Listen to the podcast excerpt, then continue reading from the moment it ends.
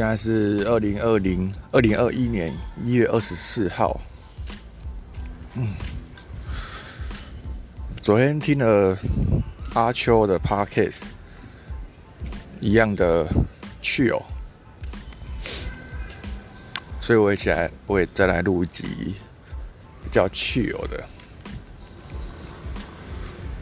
呃，前几天狐狸问我说，他有什么精神？我想了很久，然后才很多个小东西，但是可以具象化表描述的就只有一个。啊，他曾经在文章里面说，他觉得公司在征财的时候，应该要在征财文的的地方就尽量的写那些所有。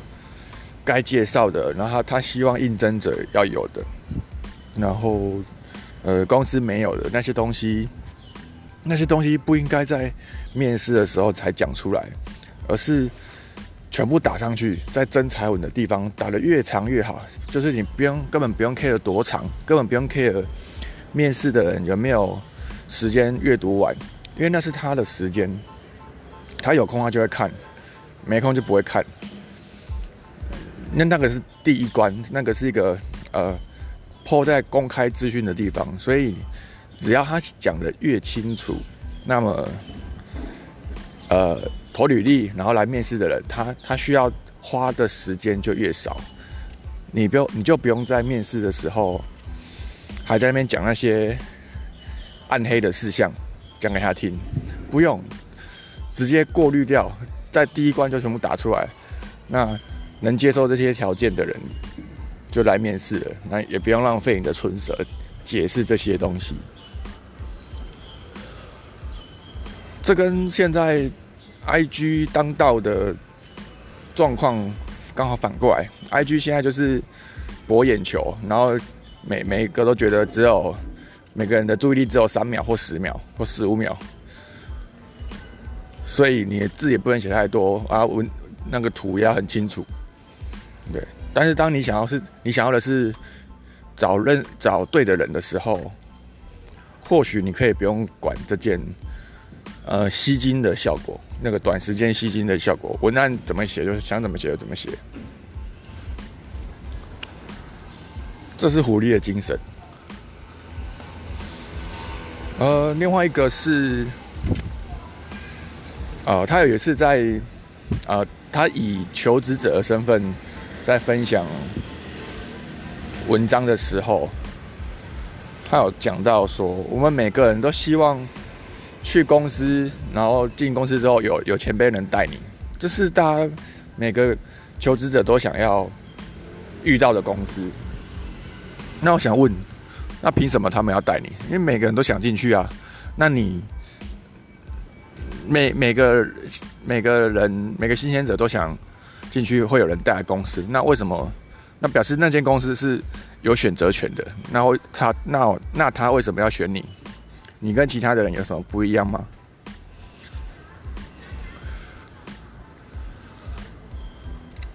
你是否会在你还零经验的时候，你会做一些呃奇怪的事，然后或者是或者是对公司有帮助的事情？那那些特殊的案例，才是足以让。呃，公司会想要录取你的地方。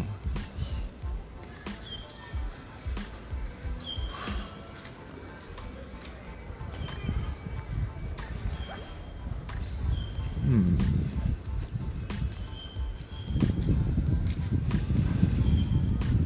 我礼拜礼拜五的时候跟一个妹子吃饭，然后我是觉得好像有点。有点聪明，有点有点反社会人格，所以才邀约吃饭，就吃吃看看聊聊看看。那聊到很后来，才终于哎，可以两个人一起做一件事情。那这个其实就是我想要的，但我我当下不太知道，不太知道怎么描述这件事。对，然后回去之后，我我也快离开前，我就在想，我要不要跟他讲说，你你的外形是我菜的这件事情。然后当下不知道也，就有点好像觉得讲也没有特别的东西，因为就这这只是我个人的感受而已，跟他没什么关系。然后回去之后，我又觉得，呃，开始一直想，我我怕，呃，有有点希望让他知道这件事情，不要让他把我定位成呃一般的朋友，完全没有，嗯，就是真的，呃，没有没有性的朋友这样。我想让他知道我对他有点感觉，那接下来怎样再说？我想了一阵子，蛮久的，大概两两三个小时吧。我觉得如果我没有讲啊，我没有讲的话，我就会继续想这件事情，这样反而对于我们的互动是有阻碍的。那如果他够稳，应该就不会很在乎这件事情。对，所以，所以我就直接用很很随便的赖的一个讯息说：“哎，我跟你讲哦，你是我的菜哦。”这样，然后后面再装没事。资讯传递，对，那他对，就看后来会怎样的哦。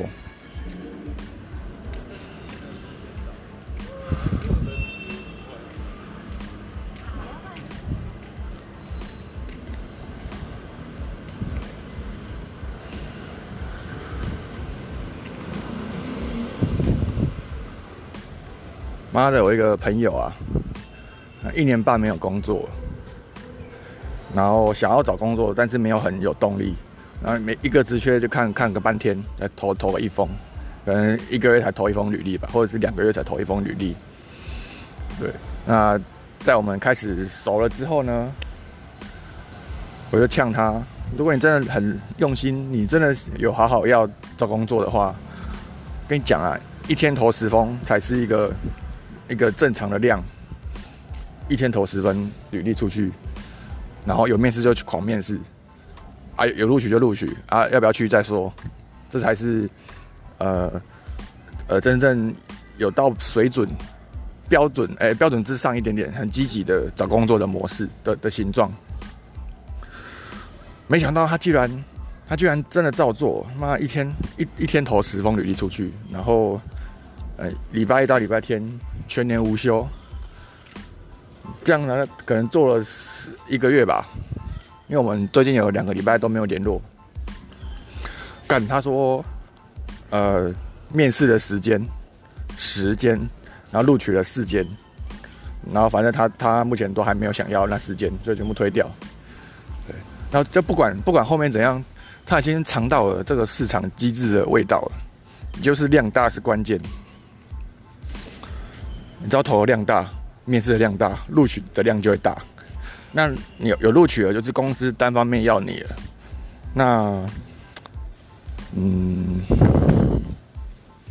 呃，也就是说，你已经你已经被录取一间以上的样本了。那接下来这个就是市场的概念。嗯，啊，不讲道理，不讲道理。我就觉得干这个人怎么可塑性蛮高的啊！我本来是觉得这个通常人是不会改变的，所以当我跟他讲一天要投十封哦，他真的照做一两天之后，我就在心里低估他。反正你也只是试一下而已，我就不信你能持续多久。没想到，没想到他居然可以真的每天投哎！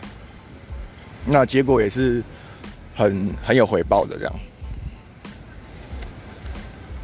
嗯，呃，应该要感谢他愿意相信我，然后也要感谢我，呃，我自己有这样的体悟跟能力，对我知道市场是什么，这工作劳动市场是什么，怎么运作的。嗯，对啊，算他赚到。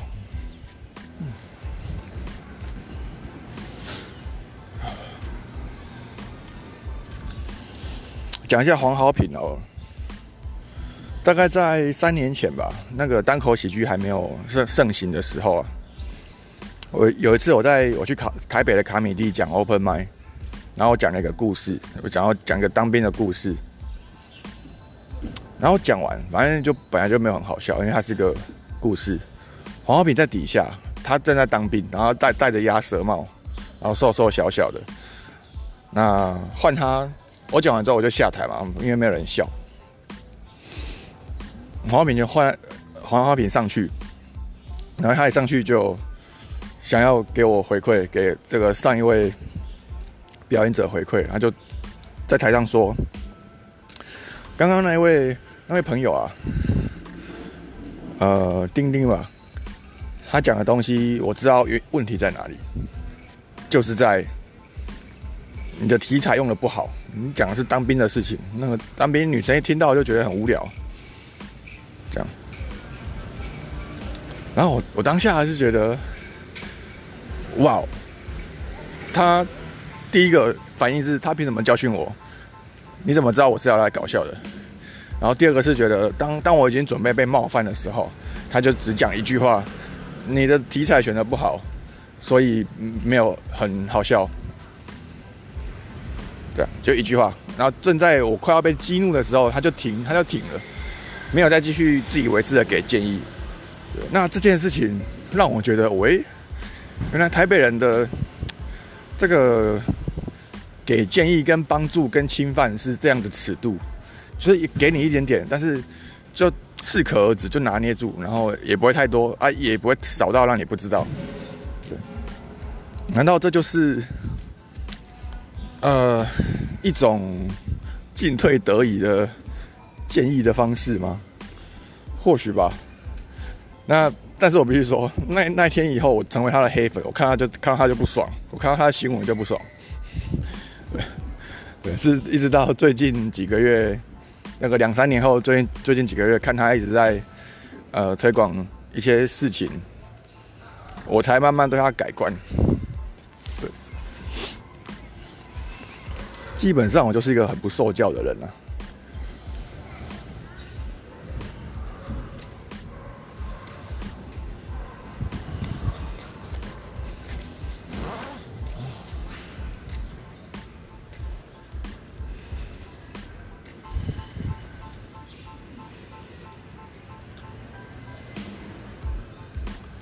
我常觉得，其实我的人物设定，我的人设呢，就是我是一匹孤狼，孤狼，我会到处参加活动，然后独很独立自主，然后我在活动中小心翼翼的不要破坏规则，但是或是踩一些底规则的底线，然后再跟隔壁的人聊天交流，从又是这种由下而上。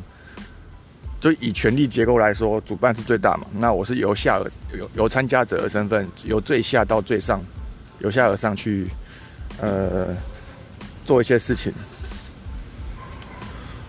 这是我的人设，但但后来那些活动就慢慢消失。然后我也自己办活动，变成我是在权力的最高位。那有很多人脉都是由我以我为中心而发散的。当聚会结束，大家在外面聊天，大家期待着会不会有人开启续通的邀约。他们他们很容易看向我，然后那个眼神就是啊，丁丁你要开吃饭团嘛？你要吃我们就去吃啊，没有没有的话就就散了哦。好像我可以决定这件，因为我是中心，所以我可以决定要不要开团的这件事情一样。那这这个状态其实我没有。很喜欢，因为我我我不习惯自己在中间，因为我本身就是就是一个很独立，我不想管别人的人。那我我就不是大众啊。那当有一一票人的时候，市场就出现，那就会是一个大众的的喜好。但我我不是，所以我常常会觉得有点别扭。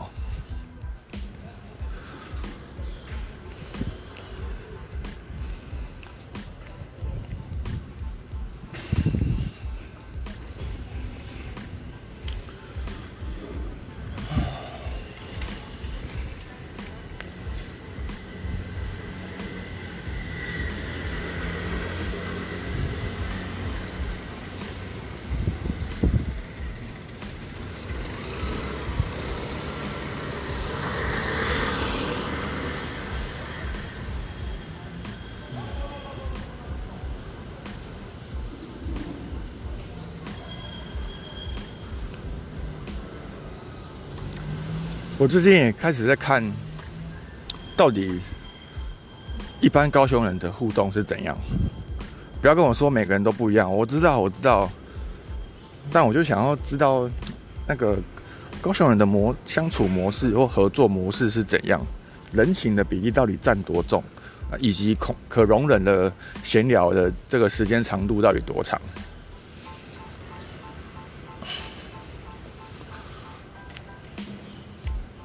上个礼拜参加了呃高强尼为主的高雄直播平台的合作的对谈，那我就感觉到，哎，这个就是高雄人的做事方式，因为这个主主导不是我了，我想要看看别人是怎么跟陌生人谈合作的，然后的确也没有事前也没有做很多的准备，就一点点。然后见面后闲聊花很多时间，然后还还有一个人说他从那从南子过来，所以迟到了三十分钟，各种奇怪的状况状况。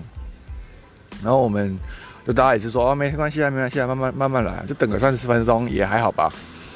其他的人就先聊，先继续聊天。然后当我们讲好说要。之后要开活动的时候，那没有讲者嘛，就开始会想，有些人就直接很快就讲说，哎，那我们就去找附近身边的人啊，觉得他是一个很好的讲师或很好的讲者，邀请他来来讲话啊，这样。这个，所以我就觉得，哎，原来这里的人都是用拉的，拉的，用用那个人情力，然后口耳相传，对，这也是一种宣传，而且是。呃，情感的交换或者是勒索 的的的讲者邀约，我就会感受这种这个这是不是就是这个在地人办活动的方式？